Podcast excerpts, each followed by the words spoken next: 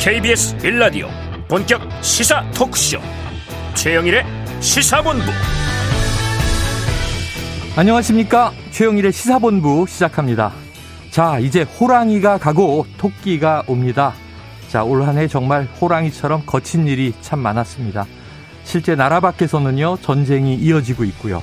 또 우리도 이 정치권의 격돌 북한의 탄도미사일 발사와 다발적인 도발로 냉각된 이 안보 상황과 남북 관계 그리고 글로벌 공급망과 연결된 경제 이 특히 금리 물가 모두 힘든 한 해였죠.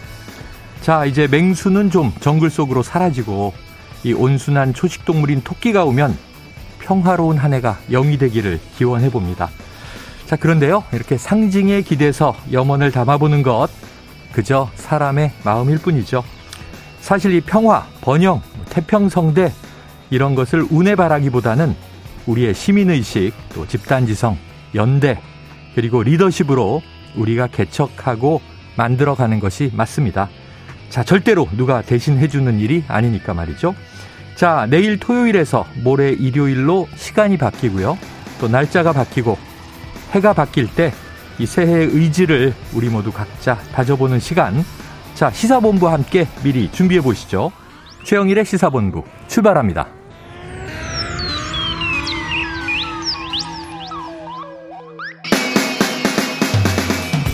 네, 1부에서는요, 오늘의 핵심 뉴스를 한입에 정리해드리는 한입뉴스 기다리고 있고요. 2부에서는 화제의 인터넷 뉴스를 다뤄보는 스트릿 뉴스 파이터, 그리고 연말 특집으로 준비한 윤태곤의 촉, 그리고 이제 카타르에서 드디어 복귀한 정 PD와 함께 스포츠 본부까지 만나보도록 합니다. 자, 1부 마지막에 들려드리는 신청곡이 있는데요. 디저트송, 올해의 마지막 곡이 되겠습니다. 오늘 꼭 듣고 싶은 노래가 있으시면요. 문자 샵 9730으로 자유롭게 보내주십시오. 짧은 문자 50원, 긴 문자는 100원이고요. 오늘의 디저트송 선정되신 분께는요. 치킨 쿠폰을 보내드리고 있습니다. 자, 오늘 특히 많은 참여 부탁드립니다.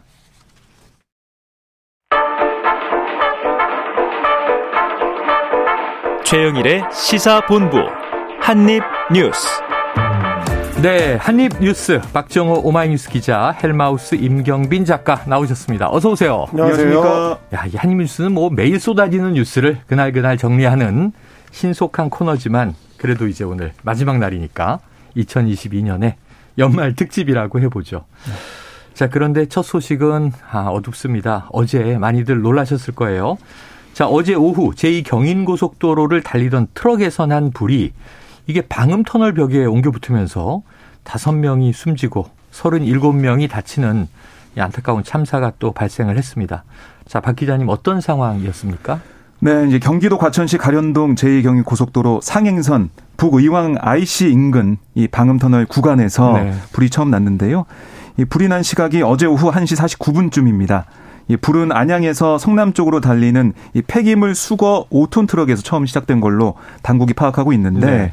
이 터널에 안양에서 성남 방향으로 한 3분의 1 지점에서 발생한 걸로 어, 볼 수가 있고요. 음. 이 트럭 운전자가 이 경찰에 뭐라고 했냐면 운전 중 갑자기 에어가 터지는 펑하는 소리가 난 다음에 화재가 음. 발생했다. 네. 아, 그리고 차량 조수석 아래쪽에서 불이 나서 어. 차량을 3차로에 정차하고 소화기로 불을 끄려고 시도했지만 불길이 잡히지 않아서 대피했다 아, 음. 이렇게 진술했습니다. 네네. 그래서 경기도 소방재난본부가 확보한 화재 당시 영상을 보면 트럭에서 시작된 불이 빠르게 어. 그러니까 플라스틱 소재의 방음 터널로 옮겨 붙었고요. 네네. 정말 순식간에 검은 연기가 터널 안을 가득 메웠고 음. 불길이 커지자 뜨거운 열기로 이 터널 천장이 녹아내리면서 마치 이제 불똥이 이 비처럼 도로 위에 음. 쏟아졌습니다. 네네. 이 불로 승용차 넉 대 타고 있던 운전자 등 다섯 명이 숨지고 세 명이 얼굴 등에 중화상을 입었고요.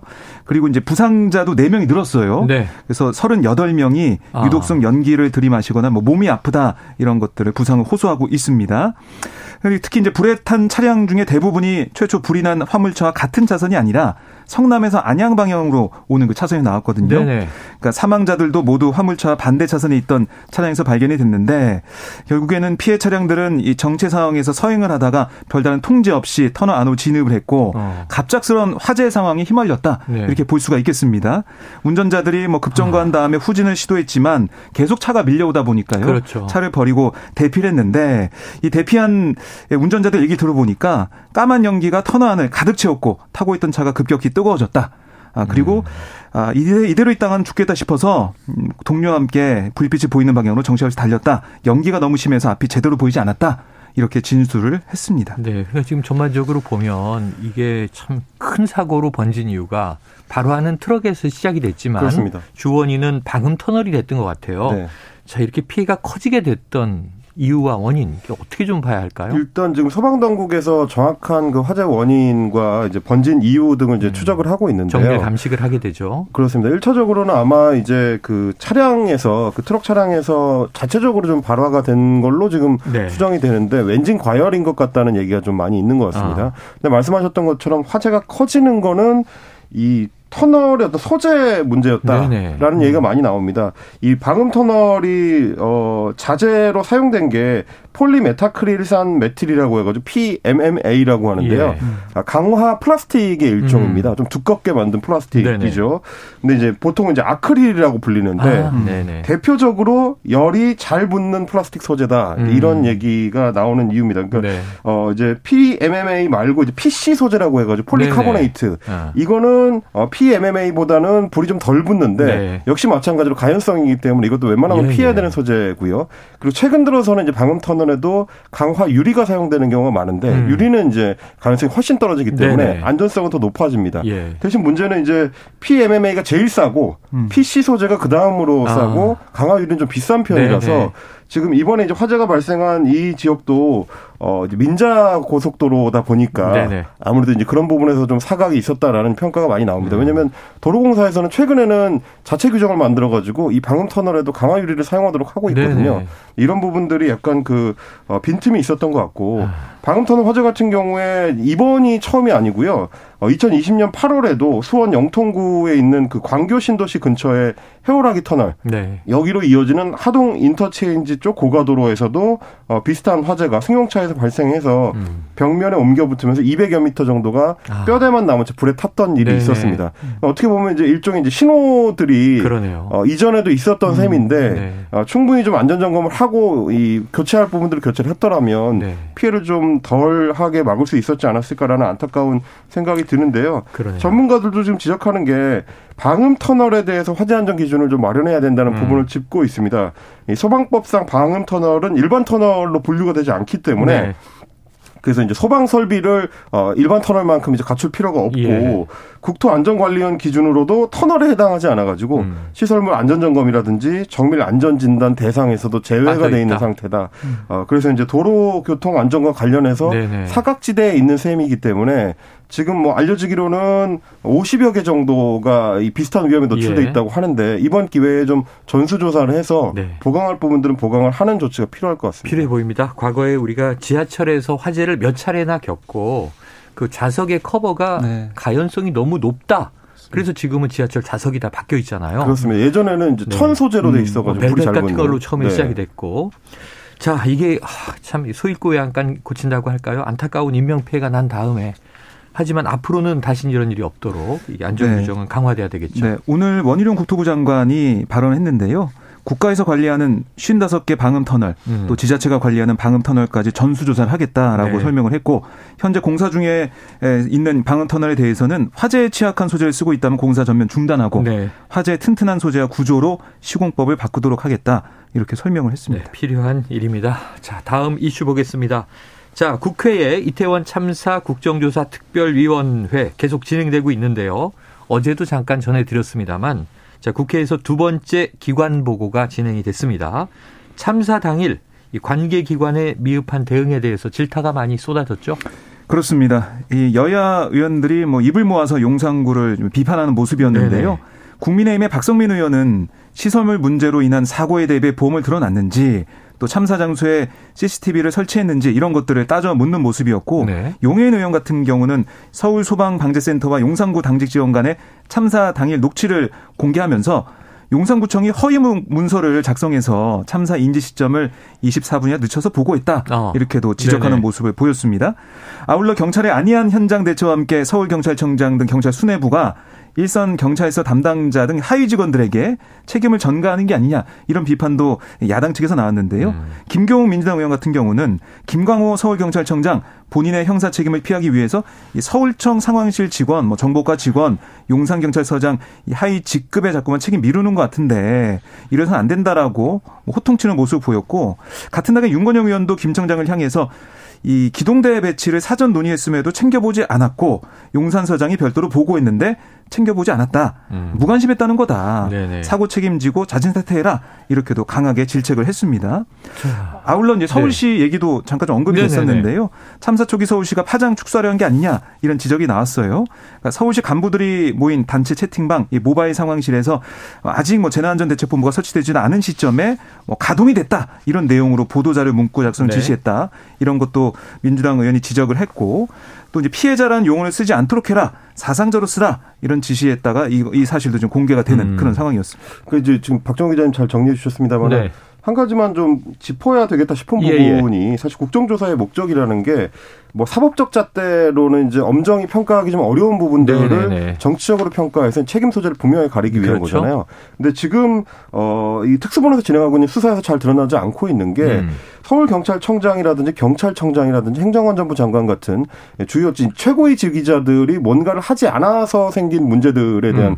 지적입니다. 일테면 이제 이태원 참사 같은 경우도 12구 참사도 어 당일에 이제 대규모 인파가 몰리는 행사가 예정되어 있음에도 불구하고 네. 경찰의 수뇌부 가 별 관심이 없거나 혹은 뭐 주로 이제 대통령실 주변에 집회 시위 쪽에 관심이 초점이 가 있었던 것 그리고 이제 대통령실 어, 주변에 그 집회가 끝난 뒤로는 사실상 퇴근하는 모습을 보였었던 것들이 실제 현장 통제에 있어서 경력 투입을 제때 적시하지 못하는 걸로 어떻게 연결됐는가.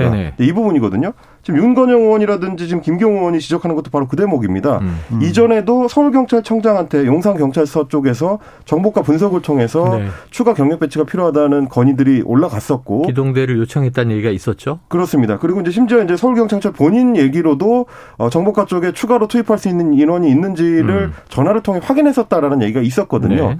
그럼 이제 그때도 뭐 인력이 없어서 좀 어렵습니다라고 어 이 판단을 받았을 때그 음. 그 뒤에 추가적인 조치가 있었는지를 체크를 해봐야 되는데 네. 지금 특수본 수사가 진행되는 상황을 보면 그날 참사 당일에 있었던 행적들에만 주로 초점이 맞춰져 있고 음. 그것도 이제 주로 현장에서 이제 일했던 사람들 뭔가를 어, 말하자면 이제 뭔가 했던 사람들 중에서 예. 과실이 없었는지만 좀 따지는 아. 쪽에 초점이 맞춰져 있거든요. 근데 뭔가를 하지 않아서 지휘부가 뭔가 결심해 주지 않고 판단해 주지 않고 지시를 하지 않아서 생긴 문제들에 대해서는 음. 결국 국정조사를 통해서 밝힐 수밖에 없겠다. 이 점이 조금 네. 더 또렷해지는 것 같습니다. 그래 그래서 지금 뭐 유가족들이 또 방청을 하고 있기도 하고 네. 이런 이야기들이 이제 오가다 보면 좀 이제 분통이 터지고 또 이제 분노가 치솟고 그럴 수 있지만 냉정하게 이제 이 진상을 규명하고 재발 방지책을 내야 하는데 자 그런데 이 기관 보고가 막판에 갈등과 파행으로 얼룩졌다 이런 보도의 내용은 뭐예요? 네, 그러니까 어제 오후에 이 저녁 어, 식사를 위해서 아니 네. 잠깐 뭐 쉬고 있는 그런 시간이 있었습니다. 네네. 오후 8시 20분쯤 속개할 예정이었던 이 국조 특위 기관 보고가 이 정회 이후에 음. 기본소득당 용해인 의원 측 보좌진이 국민의힘 의원들을 촬영한 것을 두고 항의가 이어지면서 네. 회의가 중단이 됐어요. 예. 그러니까 국민의힘 측과 용 의원 측 설명을 종합하면 용 의원 측의 입법 보조원이 어제 오후 6시 한 21분쯤에 음. 국정조사 특위 기관 보고 정회된 직후에 전주의 예, 조수진 두 네. 국민의힘 의원 의석 뒤편에서 마이크가 달린 영상 장비로 촬영을 하고 있었다는 네네네. 겁니다. 이걸 이제 국민의힘에서 문제 삼았는데요. 아니 이 두 의원을 용해인 의원 지시를 받은 사람이 불법으로 촬영하고 대화를 녹음했다. 음. 뭐 이렇게 주장을 한 겁니다. 네네. 그러면서 우상호 국조특위 위원장에게 용해인 의원의 공개 사과, 진상 규명, 또 용의원의 국조위원 사퇴를 요구한 상태다. 네. 이렇게 설명을 했거든요. 아, 이에 대해서 용해인 의원도 해명을 했는데요. 음. 아, 자신의 SNS에 뭐라고 했냐면 해당 보좌진은 특위를 통상적으로 기록했을 뿐이다. 음. 네, 마치 특정한 의도를 갖고 이 도찰, 음. 뭐이 몰래 촬영을 지시했다고 하는 표현 이건 매우 부당하고 전형적인 음모론이다라고 반박을 했어요. 네. 네, 그러면서도 100번 만 번 양보해서 이 당일 자신의 의정 활동을 촬영한 모든 영상은 삭제하겠다. 유가족과 국민이 이태원 참사의 진상을 기다리고 있는 만큼 회의에 복귀하라 음. 이렇게 촉구를 했고 네. 민주당 국조특위위원들도 입장문에서 회의가 정상적으로 진행되지 못하는 것에 대해 깊은 유감을 표한다. 음. 양당의 입장이 다른 건 이해하지만 어렵게 열린 국정조사 기관 보고 파행으로 가선 안 된다라고 강조하면서 뭐 어떻게 보면 네. 중재를 시도하는 모습을 보였는데 하지만 어제 국민의힘 의원들이 회의장에 복귀하지 않으면서 어. 회의는 속개되지 못하고 파행된 채로 종료가 됐습니다. 네네. 각 당과 네. 의원 간의 갈등인 것 같은데 이게 뭐 아까 도찰은 아니다. 일단은 뭐 보이는 자리에서 이제 국민의힘 의원들 뒤쪽에서 찍고 있었다는 거죠. 그렇습니다. 뭐 휴대폰 같은 걸로 기자들도 많이 찍고 하니까. 이게 이제 네. 용해인 의원 쪽의 이제 설명을 보면 네. 원래도 이제 해당 그 입법보조원한테 임무를 줘서 네. 이 국정조사가 국정조사뿐만 아니고 어 이제 뭐 보통 현안 전반을. 현안 질의할 때라든지 이제 의정 활동 전반에 대해서 음. 촬영을 해서 기록을 남기고 이제 그 중에서 일부를 이제 편집해서 네, 의정 활동용으로 이제 사용을 했었던 그런 음. 전례가 있기 때문에 음. 그리고 이제 어 국회 사무총장실 행정 직원들한테 이제 해당 직원에 대한 인적 사항 같은 걸 넘기고 이제 음. 검증을 받고 이런 과정을 좀 거쳤다고 해명을 하더라고요. 그리고 아마 이제 촬영한 위치가 이제 용해인 의원이 잘 보이는 쪽에 아. 있다 보니까 야당 의원들 입장에서는 이제 본인들 뒤에서 찍었다 네. 이렇게 음. 느낄 수 있는 그런 부분이 있었던 것 같은데 그래요. 다만 이제 그걸 가지고 아예 국정조사 현안 보고를 파행시킬 정도로 이제 중대한 네네. 문제냐 하는 거는 조금 다툼의 여지가 있을 것 같아요. 네. 그렇지 않아도 지금 국민의힘이 현안 보고 내내 뭐 신현영 의원에 대한 그 질의에 집중한다든지 어 뭐 이런 식으로 시간을 음. 끈다라는 비판이 있었는데 이제 비슷한 맥락의 비판이 나오는 것 같고요. 그러다 보니까 이제 국민의힘 용해인 의원은 이번에 이걸 문제 제기하는 이유가 결국에는 음. 얼마 전 있었던 조수진 의원의 일명 같은 편 발언. 아, 유가족들에게. 그렇습니다. 일단은. 유가족들한테 호소하는 그 같은 편이네, 같은 편. 그러니까 야당하고 같은 편이다라고 예, 예, 예. 어, 조수진 의원이 했던 발언을 용해인 의원이 이제 문제 삼고 그걸 이제 SNS에 공개했던 것 때문에 아. 이렇게 대응하는 거 아니냐. 역공 아니냐? 음. 그렇습니다. 결국에는 이제 이런 식으로 해서 용해인 의원을 곤란하게 만들려는 네네. 게 목적 아니냐. 이런 어, 의혹을 이제 갖고 제기를 하고 있습니다. 자, 서로 문제는 있겠습니다만 뭐 신경전도 있는 거죠. 하지만 풀어야 하는 것이 국정조사의 본질이 무엇인가. 음. 국회의원들은 본인들의 임무와 역할이 무엇인가 여기에 좀 가장 우선순위를 두어주시기를 당부를 드리고요. 자, 그래요. 근데 3차 청문회 지금 네. 일정 협의가 안 됐다. 어제 파행이 좀 오래 갈까요? 그러니까 기관 보고는 이렇게 이제 끝난 거예요. 아. 2차까지 예정됐던 네네. 기관 보고 끝났고 남아 있는 게 세 차례의 청문회, 그다음에 공청회 이런 것들이 남아 있습니다. 지난번에 말씀드렸듯이 1월 2일, 4일, 6일 네. 원래 세 차례의 청문회가 예정돼 있었는데 1월 2일 청문회는 증인 채택이 안 돼서 음. 무산이 됐어요. 네네. 그럼 지금 1차 청문회가 1월 4일로 미뤄진 셈이 됐는데 예. 그러면은 1월 6일에 2차 청문회하고 3차 청문회 언제 할 거냐 아. 이렇게 의문이 나오게 되는 거거든요. 이대로라면 7일에 끝나게 돼 있는 있는 거잖아요. 그렇습니다. 그래서 민주당에서는 아니 세 번의 청문회 개최가 불가능한 일정이다. 그래서 결국 기간 연장 협의에 즉시 우리가 음. 머리를 맞대자 이렇게 네네. 얘기하고 있는 거고 반면에 국민의힘에서는 국정조사 기간이 끝나가면서 뭐 재발 방지 조치가 미흡하다든가 보고서 작성에 시간이 필요하면 그때 다시 논의할 문제다. 네네. 이렇게 얘기하고 있어요. 자. 결국에는 청문회 날짜가 아하. 끝나갈 때쯤에야 어떤 논의가 있지 않을까 예상이 됩니다. 알겠습니다. 그때라고 하는 게 이제 불과 한 일주일여 남았습니다. 네. 네. 사실은 지금 연말연시 주말이고 또 정신없이 지나가면 다음 주 월요일이면 1월 2일이 되는데 일주일도 채 남지 않습니다. 그 지금 제가 국정조사가 이루어지는 걸 전반적으로 보면 아직 이제 청문회가 남아있긴 합니다만 네. 정보들이 굉장히 좀 조각조각만 아. 나오고 있는 상태거든요. 뭐 112의 이제 무전 네네네. 통화 내역이라든지 뭐 아니면 이제 서방 쪽에서 그 어, 112 쪽과 이제 어떻게 교섭 음, 교류를 교신을 했는지. 교신을 했는지 뭐 이런 부분들이 아주 단편적으로만 네네. 나오고 있기 때문에 좀 더 이제 당시 상황을 명확하게 국정조사를 통해서 짚으려면 음. 더 많은 정보들이 좀 나올 수 있는 물리적인 시간이 필요하지 않을까. 네. 국민의힘이 물론 뭐 문제 제기를 하는 것도 중요하지만 지금은 침대 축구를 할 때가 아니고 음. 진실 규명을 위해서 이제 함께 이 일을 네. 해야 될 때다. 이제 이런 말씀을 좀 연말인데 맞습니다. 다시 한번 좀 드리고 싶습니다. 성과 없는 국정조사를 마무리하고 국민들에게 또 여야가 싸울 때마다 국정조사 해봐야 성과가 없지 않았느냐. 음. 이건 항상 좀 스스로 누워서 침뱉기 같아요. 부끄러운 일이죠, 사실. 성과를 꼭 좀 내주시길 당부를 드리고요. 어제 전해드린 건데 행안부는 명단 유가족 이저 희생자 명단 작성하지 않았다. 서울시가 했다. 근데 어제 보도를 또 보면 서울시는 행안부에 이 제출했다. 세 차례에 네. 걸쳐서 네. 이렇게 제출했다. 얘기가 오가고 있어서 기관들끼리도 지금 말이 엇갈리는 상황입니다. 좀 정리가 돼야 될 것 같습니다. 자, 지금 12시 39분 넘어서 12시 40분 향해 가고 있는데요. 자, 오늘이 올해의 마지막 평일입니다. 금요일 점심시간 교통 상황을 알아보고 이어가도록 하겠습니다. 교통정보센터의 유하영 리포터 나와주세요. 네, 이 시각 교통정보입니다. 지금 서울 시내에서는 돌발 구간이 많은데요.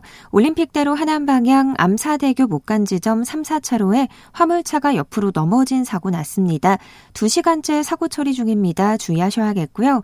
강변북로 일산 쪽으론 영동대교 부근 3차로에 고장난 차가 서 있어서 청담대교부터 속도를 줄입니다. 한편 어제 오후 제2경인고속도로는 부기왕 나대목에서 화재 사고가 났는데요. 사고가 발생한 방음터널 구간은 여전히 통제가 되고 있습니다. 여수대로부터 석수까지 전면 통제 중이니까요. 미리 우회하시는 게 좋겠습니다. 중부고속도로 하남 쪽으로 음성 휴게소 부근 정체는 사고 때문입니다. KBS 교통정보센터였습니다.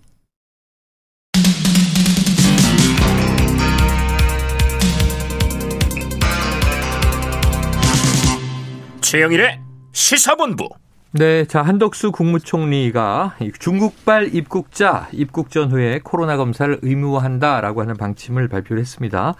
이게 지금 중국에서 코로나19가 봉쇄를 풀자 굉장히 확산하고 있잖아요. 그렇습니다. 나라마다 좀 고심들이 있는 것 같은데 이게 추가 방역 대책인 거죠? 네.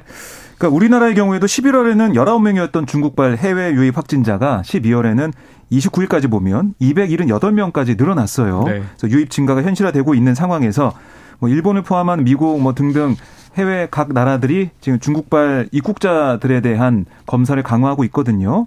그래서 우리도 어 지금 다음 달 5일부터는 중국 현지에서 국내로 출발하는 항공기 탑승하는 모든 내국인 외국인에 대해서 항공기 탑승 시에는 48시간 이내 PCR 검사 또는 24시간 이내 전문가용 신속항원 검사 결과 제출을 음. 의무화하기로 했고요. 네.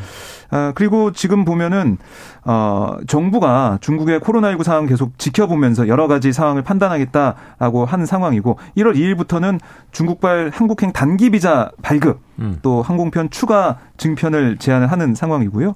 입국 전후 검사를 또 의무화하는 그런 입장도 밝혔습니다. 네. 이제 사실 맥락들을 좀 보면 재밌는 포인트들이 몇 가지 네. 있는데 저희가 이제 코로나19 사태 관련해서 한 2년 넘게 계속 이제 보도를 해오다 보니까 그렇죠. 흐름을 이제 살필 수가 있잖아요. 음. 사실 2년 전만 하더라도 그때는 보수 진영 쪽에서 아예 중국발 입국자들을 전부 다 차단해라. 아, 초기에 봉쇄했으면 그렇습니다. 안 퍼졌을 텐데. 입국 금지다 이런, 이런 얘기들이 많이 나왔는데 이번 경우에는 그런 목소리는 이제 거의 안 나오는 것 같고요. 음. 보수 언론들도 그때는 굉장히 좀 강하게 성토를 했었는데 음. 그 내용들이 거의 안 나오는 것 같아서 네. 야 이게 이제 진영에 따라서 이렇게 달라질 수도 있구나 하는 아. 이제 감상을 좀 하게 되는 게 하나 있고 네. 또 하나는 세계 정세가 그동안에 좀 변한 게 좀 반영이 되고 있습니다. 네네. 지금 박정 기자님 짚어주신 것처럼 미국이나 일본은 굉장히 좀 빠르게 중국발 입국자에 대해서 이제 코로나19 검사를 이제 결과를 제출할 걸 이제 의무화하고 음. 이런 조치를 빨리 취했는데 유럽은 그거에 비해서는 조금 더 유보적입니다. 음. 다만 이제 이탈리아처럼 음. 어 이제 우익 정권이 들어선 곳에서는 또 역시 마찬가지로 중국에 대해서 각을 세우면서 음. 코로나19 확진 판정 받은 사람들은 못 들어오게 이런 네네. 조치를 하고 있는데 프랑스라든지 독일은 또 다른 태도를 음. 보이고 있고요. 그래서 어 프랑스랑 독일은 어 중국발 변이가 있는지에 주목을 하고 있습니다. 네. 워낙 이제 급격하게 코로나19 확진자가 지금 중국에서 늘어나고 있기 네네. 때문에 인구수가 많다 보니까 추가 변이가 일어날 가능성이 음. 높다. 근데 이제 변이만 아니라면 걱정할 문제는 아니다라는 음. 태도를 취하면서 네. 프랑스하고 독일은 통상적으로 교류를 한다. 이런 방침이라서 알겠습니다. 우리도 이제 그 중간적인 태도 정도를 취하는 것 같습니다. 자, 그리고 과학적으로 이 방역의 수칙을 어느 선에서 지킬 것이냐는 고심이 있겠고요. 음. 그런데 이제 지금 임 작가님 말씀을 들으니 아 이게 신냉전 기류가 또 코로나 전선에 작용하고 있는 면도 있겠구나 하는 생각이 드네요. 자, 다음 이슈로 가봅니다. 이게 국내 이슈죠. 최근에 북한 무인기의 이제 우리 영공 침범 때문에 군이 사과하는 일까지 벌어졌었는데요. 자, 윤석열 대통령이 관련해서 평화를 위해서는 압도적으로 우월한 전쟁 준비를 해야 한다. 이런 메시지를 냈습니다. 지금 뭐 야당 민주당은 강하게 비판하고 있죠. 네, 이재명 민주당 대표가 오늘 최고위원회에서 뭐라고 했냐면 정부가 정말 충격적인 안보 참사에도 전혀 반성하지 않고 있다. 음. 국민과 나라를 지키는 국군 통수권자로서 최소한의 책임감도 느끼지 못하는 발언이다. 이 전쟁 이 준비 발언을 비판했습니다. 네. 아, 그러면서 더 기막힌 일은 대통령의 입에서 확전 전쟁 같은 위험천만한 말폭탄이 쏟아지는 거다. 음. 국민과 나라를 지키는 국군 통수권자로서 이 최소한도 책임감도 느끼지 못한 발언이다. 이렇게 얘기를 했고요. 아, 그런다고 해서 안보 무능이 감춰지지 않는다. 안보 참사의 책임을 회피하자고 위기를 부추기면 안 된다. 또 국정 최고 책임자로서 국민 생명을 위협하는 무책임한 언행을 삼가길 바란다. 작심 발언을 했고 박홍근 원내대표도 국민의힘을 향해서 북한 무인기 침범 사태와 관련한 국회 긴급 현안 질문 또 이제 청문회 열자 이렇게 요구를 했는데요. 음. 이게 뭐 어제 국민의힘이 야삼당에 무인기 도발 규탄 결의안 채택을 제안하니까 민주당에서 다시 역제안하는 그런 모습으로 또 풀이도 됩니다. 네. 자, 이 대통령의 메시지에 대해서 집권 여당인 국민의힘은 좀 입장이 다르겠죠? 그렇습니다. 최재형 국민의힘 의원은 이제 라디오 인터뷰에서 어, 유명한 말이 있다라면서 이제 어. 이 발언을 인용을 했는데요. 평화를 원하는 자는 전쟁을 준비하라. 네네네. 이게 사실 이제 고대 로마 시절부터 내려오는 이제 전쟁 네, 그렇죠? 구문인데 어. 어, 평화라는 거는 그냥 가만히 있다고 해서 지켜지는 것이 아니다라면서 국가 지도자로서 적절한 발언이었다라는 음. 게 이제 최재형 의원의 이제 평가고요. 그리고 태영호 의원 같은 경우도 어, 윤석, 윤석열 대통령이 했던 발언 확전을 각오하고 우리 무인기를 침투시켜라라고 이제 발언한 거에 네네. 대해서 윤석열 정부의 대북 군사 대응 전략 이게 배, 비례 대응인데 어. 아주 잘한다고 이제 생각한다 네네네. 이렇게 또 긍정 평가를 했습니다. 음. 다만 좀 지적할 만한 점은 근데 이 대통령의 발언이 평화를 원하는 자는 전쟁을 준비해라라는 금원하고도 약간 다릅니다. 네네. 내용상으로 이제 차이가 좀 있는데 어제 국방과학 연구소 방문했을 때 뭐라고 했냐면 전쟁을 생각하지 않는 전쟁을 대비하지 않는 군이란 있을 수 없다. 음. 평화를 얻기 위해서는 압도적으로 우월한 전쟁 준비를 해야 한다. 네. 어, 이런 내용입니다. 그러니까 이 국방이나 안보를 강화해야지만 평화를 지킬 수 있다라는 것과 네네네. 전쟁 준비가 필요하다라든지 그러니까 적극적으로 해석될 수 있는 그렇습니다. 전쟁을 네, 대, 비한다든지 이런 네. 거는 마치 당장이라도 언제든지 전쟁이 네. 일어날 수 있는 상황을 대통령이 상정하는 것처럼 들릴 수가 있기 때문에 네. 이런 발언의 내용은 조금 더 섬세하게 다듬을 필요가 있다. 음. 특히 좀 강조하고 싶은 건 이건 대통령이 공개 발언을 한 게 아니고요. 거기 가서 한 발언을 대통령실이 정리해서 네네. 나중에 이제 언론에 공개한 거거든요. 예. 그렇다라는 얘기는 대통령실 참모들이 중간에 이 어떤 발언을 소개하고 언론에 소개하고 어떤 발언을 거를지를 선택할 수 있었는데도 불구하고 강경 발언 쪽에 조금 더 초점을 맞췄다는 거기 때문에 참모 조직들이 이럴 때는 조금 더 신중하게 어, 검토를 해서 대통령한테 조언을 할 필요가 있다. 이런 말씀 한 번 더 드리고 싶습니다. 네. 자, 그래서 이제 윤석열 대통령은 이제 대전 유성에 있는 국방과학연구소 ADD를 방문해서 이 대북 강경 메시지를 냈고요. 그리고 어제 또 합참이 주도하는 육군과 공군이 함께 합동 방공 작전을 이제 또 펴기도 했어요. 네. 이런 훈련들이 자 무인기에 대한 대응의 한 이제 축으로 보여집니다. 자 다음 이슈로 가보죠. 엊그제 이 이재호 이 국민의힘 고문이 이 자리에 출연을 하셔서 자 이명박 전 대통령 이제 건강이 좀 심각하다. 퇴원 여부는 뭐 의사가 판단할 문제인데 당장 결정하기는 어려울 것이다 그랬는데 오늘 퇴원한다는 소식이 있어요. 그래서 네. 논현동 자택으로 돌아간다. 그런데 대국민 메시지를 낼 것 같다고요? 네, 지금 그렇게 예상이 돼가지고요. 특히 이제 자택 앞에 많은 취재진들이 대기를 하고 있습니다. 네네. 아마 오후 1시쯤에 이 병원을 나선다. 네네. 이렇게 지금 저희는 예측을 좀 하고 있는데요. 어휴, 10여 분 후네요. 네. 그렇습니다. 아, 이제 4년 9개월 만에 어떻게 보면 이제 자유의 몸이 된 상황이 됐는데요. 네. 어, 이명박 전 대통령이 과연 이제 이렇게 집으로 돌아간 다음에 사면 이후에 또 어떤 뭐 정치적 영향력을 가질 수 있을지 또 앞으로 현안에 대해서 입장을 좀 내놓을지 좀 봐야 될 것 같은데 네. 우선 박근혜 전 대통령 같은 경우는 지난 3월 이 병원에서 퇴원할 때 취재진 앞에서 짤막한 인사를 했고 음. 그다음에 대구 달성 자택에 도착해서 대국 메시지를 직접 발표한 바 있는데 그 이후로는 뭐 정치적인 뭐 활동이나 어떤 목소리를 내지 않고 있는 상황인데요. 네. 이전 대통령 어떨지 이것도 좀 지켜봐야겠습니다. 이재호고문 출연하셨을 때 제가 그래서 박근혜 전 대통령 사례를 언급을 드린 적이 있는데요. 네네. 그때도 굉장히 심각한 건강상의 문제라고 했다가 음. 사면되고 이제 아, 좀 있다가 자택으로 돌아갔다. 네네. 이번에도 같은 어. 현상이 일어나서 아, 사면이라는 게 이제 굉장히 여러 가지 그 건강상의 효과를 발현시킬 수 있는 네. 효과가 있나 보다. 네, 그런 생각을 하시는 국민들이 좀 많이 있을 것 같습니다. 뭐 이게 사면을 당한 사람은 심리적으로 기쁘겠죠. 네. 네. 엔돌핀이 많이 나와서 치료가 네. 빨리 되나 봐요. 네, 그 의학적인 거니까 전문가에게 물어보도록 네. 하겠습니다. 네. 자, 지금 요런 또 어, 소식이 있어요. 축구 역사상 가장 위대한 선수로 일컬어지는 야, 제가 어릴 때부터 지금까지 얘기를 들었으니까 네. 반세기 동안 들었던 이름인데 브라질의 축구 황제 펠레 카타르 월드컵에서 올해 브라질이 우승컵을 쥐지 못했잖아요. 아르헨티나와 메시가 어, 웃음을 지었는데 어 이제 별세했네요. 그렇습니다. 브라질 상파울루의 알베르트 아인슈타인 병원이 이 펠레가 현지 시간으로 29일 오후 3시 27분에 사망했다라고 음. 얘기를 했는데요. 아, 펠레가 앓고 있던 질병들과 대장암의 진행으로 인해서 다발성 장기 부전이 사망 원인이다 이렇게 설명을 했습니다. 네. 어, 뭐이 현지 매체뿐만이 아니고요. 어, 뭐 외신 포함해서 네. 그다음에 뭐각 나라 축구 선수들 아니면 축구 팬들 포함해서 정말 위대한 선수가 아, 끝내 병마를 이기지 못하고 어, 눈을 감은 것에 대해 안타까운 그 심경을 표현하고 있습니다. 특히 이제 월드컵에서 세 차례나 우승을 한 선수기 때문에 네. 유일하거든요. 예. 이런 부분들을 높게 사는 것 같고요. 그다음에 선수 활동 이후에도 여러 가지 어, 기부 활동이나 어, 자선 활동을 통해서 축구도 많이 알렸지만 어, 전 세계적으로 평화와 어떤 이 따뜻한 온기를 좀 많이 전하는 활동을 열심히 했다라는 평가도 받고 있습니다. 아, 또 이게 또 후반에는 좀 재미있게 네. 펠레의 저주라고 하는 음. 정말 이게 월드컵 때마다 즐거운 사실은 이제 그렇습니다. 예측이었죠. 네. 그런 이야기도. 그리고 이제 뭐 축구에서 가장 재밌는 경기 스코어를 두고 이제 펠레 스코어라고 네네네. 3대 2 역전승이 일어나는 경기를 예. 가장 재밌는 경기라고 칭하는데 네. 그 상징으로 이제 불렸을 만큼 아. 드라마틱한 승부수를 많이 던졌던 선수 이기도 합니다. 네. 자, 그리고 뭐 이제 새해가 되면요. 다음 주부터는 꼭 첫날 이런 거 나오죠. 올해부터 달라지는 정책, 제도 뭐 이제 이런 것들 소개하는데 미리 하나 얘기해 보면 이제 2023년부터 만 나이가 도입이 되는데 자, 오늘 생일을 맞은 박정호 기자가 아주 싱글벙글 하시더라고요.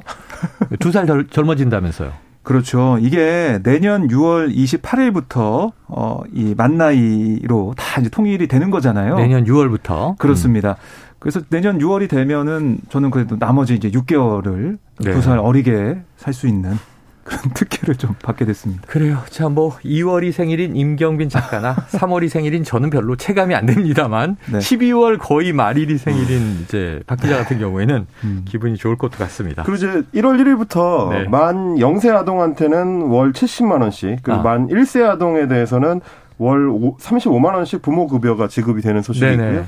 최저임금이 시간당 9,620원으로 오릅니다. 이렇게 되면은 주 40시간 기준으로 음. 월 201만 580원이 월급이 되기 때문에 네. 최저임금 기준으로 월급 200만 원이 넘는 건 이번이 처음입니다. 그래요. 알겠습니다.